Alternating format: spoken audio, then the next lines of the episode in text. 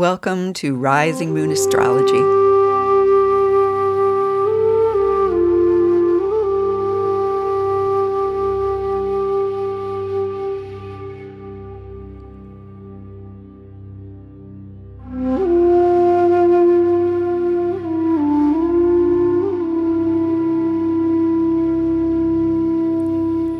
This is Mary Pat Lynch of Rising Moon Astrology, welcoming you to my podcast.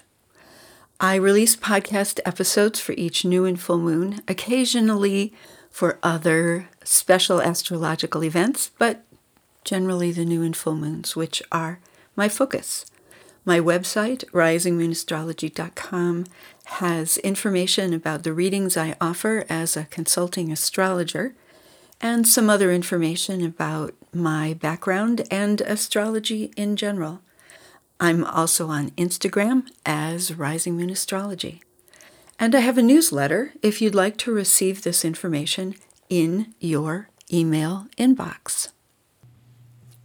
The music that you hear is composed and performed by flautist Suzanne Teng. The track is called September Angels and her music is available through magnatunes.com.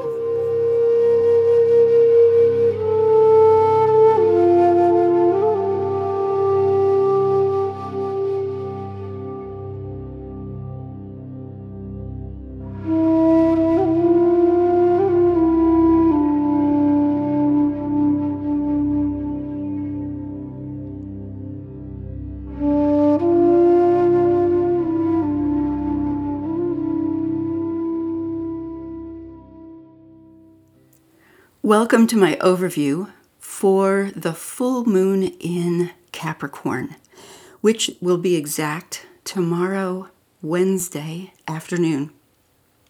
This is a supermoon, large in the sky because it's close to Earth. And that closeness of the moon to us is only one indication of the intense focus and power of this full moon. In fact, um, I'm not going to see the moon tonight because the skies have clouded up, are very gray, very dark clouds, and just as I said the word power, there was a rumble of thunder not too far away. I'm not sure the mic will pick it up, but it was there. So I invoke and dedicate this full moon to Mama Bear, to ancient bear mother goddesses, and modern ones as well. Because Cancer and Capricorn together invoke both her caring and her ferocity. And these days, these days, we need both.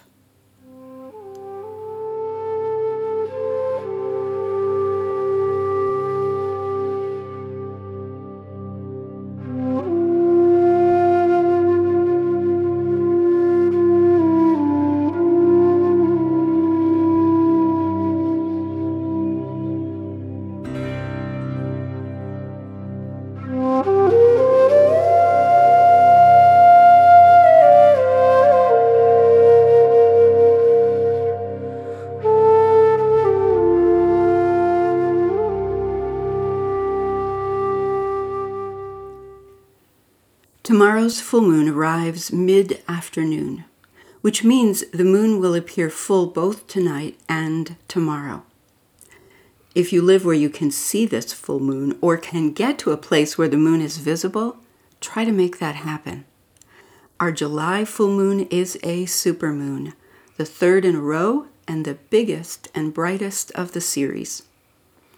The moon appears larger in the sky because she's close to the earth close to us, to our emotions, drives, desires, to the pain we carry, all of which happens in our bodies. This full moon in Capricorn opposes the sun in Cancer, the moon's home sign. Traditionally, Cancer and Capricorn, ruled by the moon and Saturn, can be seen as mom and dad, the guiding lights of the traditional, I have traditional in quotes here, nuclear family. In Cancer, the moon mother is nurturing. She creates the home, feeding and supporting the family. In Capricorn, the Saturnian dad goes out into the world of work and money and power to strive and achieve and bring home good things for the family. When home, Saturn dad is the taskmaster, the disciplinarian, the one who instills the values of hard work and patience. Okay, so far, but how many homes and families are really like this? How many were ever like this? The patterns surrounding this full moon will have us diving deep into this very question. The moon is conjunct Pluto, a strong applying conjunction.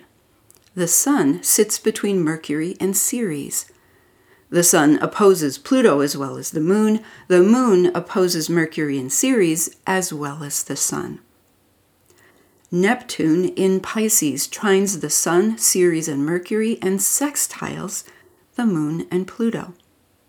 Uranus in the North Node trine the Moon and Pluto while sextiling the Sun, Ceres, and Mercury.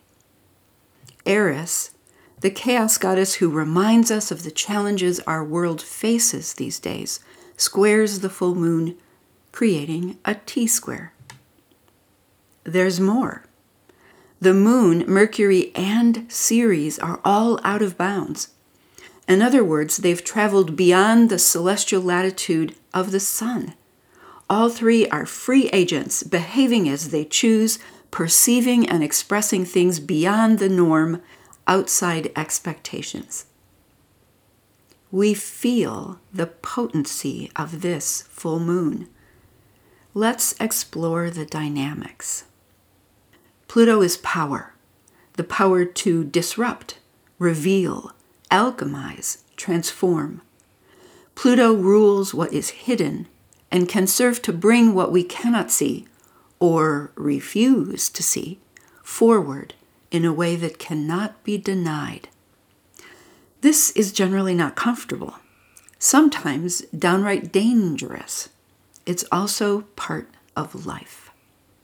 We all have Pluto somewhere in our charts. When Pluto sits with the moon, we feel the presence of power in our bodies. We become wary. We don't like to sit with our back to the door. We're also good at sussing out where power actually lies who has it and who does not, who can be trusted. Pluto and the moon in this chart are ruled by Saturn, suggesting that Plutonian revelations might focus on Saturnian things, like the structures of power in the world, highlighting the difference between what we're expected to believe and how things actually work. Let's revisit that traditional model of Cancer and Capricorn and the nuclear family. And here, let's remind ourselves that Capricorn, in the traditional Greek system, is a feminine sign. This is an earth sign, cardinal earth, a receptive, grounded energy. Does that seem odd for Saturn's home place? If so, maybe we've gone too far in identifying Saturn and Capricorn only with business and political structures. Getting back to basics, Pluto loves getting back to basics. Capricorn is the ground of all of our structures. Cardinal signs initiate, they start things. If Taurus plants the seeds and tends their growth, if Virgo focuses in on key details, making sure the scaffolds supporting growth are appropriate and well built, Capricorn initiates growth itself. Here, cells divide, grow, divide again, differentiate. They also die and are absorbed back into the matrix to begin again. Cancer, cardinal water, nourishes and supports. Water, blood, sweat, tears, all are Cancerian. The moon ruling Cancer is the matrix, the body, the place where growth and development happen. Pluto at this full moon and in the days ahead as the planets perfect their aspects to Pluto illuminates how all this happens. Pluto is often disruptive, but this is not an essential quality of Pluto. What Pluto does is highlight the deepest realities. The disruption comes in when the deep truth Pluto reveals doesn't match the stories we've been told or the stories we tell ourselves.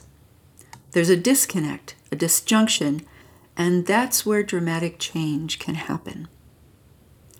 Mercury's presence might suggest we can more easily perceive and process what Pluto shows us. Except right now, Mercury is not well situated to communicate at all. And I'll just note that there's more thunder, so you know, Pluto's not Pluto's an earth god, a deeply chthonic earth god, but I think he might be riding the sky tonight.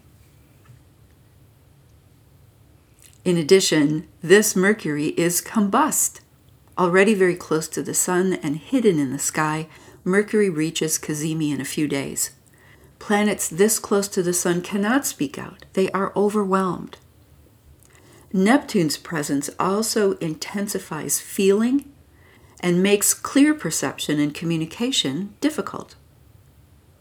At this full moon, we can find ourselves feeling deeply while struggling to articulate what we sense in our bodies.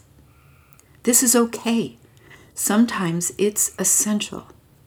Welcome this opportunity to experience with the body, not against, in spite of, or ignoring our physical selves. Feeling comes first. Language can wait a bit. What are we likely to feel? If you look where the axis of the full moon falls across your chart, you will see two houses opposite each other being activated. These houses represent areas of life where we might feel this full moon. Does the full moon connect with any of your planets or chart angles? If so, this moon will feel more powerful and personal. Considering the wider world, which Capricorn likes to do, there are so many things that might come up. Questions could include where are the powerful claiming their actions are justified by tradition? Are those traditions real? What are the power dynamics underlying claims to tradition, history, and the way things have always been? Who stands to gain by making these claims? Are the reasons given for making these claims consistent with what the claims actually are? These questions can apply to war and other conflicts, to patterns of systemic discrimination against marginalized groups. As one specific example, to the recent overturning of Roe v. Wade by a Supreme Court steeped in history, tradition, and power that ignored both legal precedent and actual history in reaching that decision. Uranus and the North Node point to the chaotic times we live in, when things that seemed secure now are not, when we don't know what we can count on Looping back to the luminaries, sun and moon, both in feminine yin signs, let's ask what would Mama Bear do? Bear moms are among the most dangerous creatures out there. When her cubs are threatened, she becomes fierce. Her power seems almost unlimited. Yet she's also playful and caring. It all depends on the circumstances. There's evidence bears have been revered in ancient cultures all across the northern reaches of the earth. In fact, some suggest bears were honored by Neanderthals, as well as cultures we know today. Mother bears, recognized as powerful, are also associated with healing. As the United States experiences its Pluto return, we see the rank underbelly of power in this country. We're given graphic evidence of how far those in power will go to retain it, and how far others will go to support them if it seems in their interest. It's tough. These are difficult times. And at this full moon, I suspect that in the face of displays of power, we're likely to feel our own visceral response. Sometimes that response is fear and a lack of power. Yet something else might happen. We, individually and collectively, may wake up to realize we have more power than we thought. We may feel the presence of deeper traditions of protection and care than the claims of, quote, we've always done it this way, which are in fact not even true. Use this time to center and ground yourself in your body. Seek for what is deeply true and authentic for you without pushing to put it into words yet. This deep knowing will provide a solid structure for moving into the times ahead.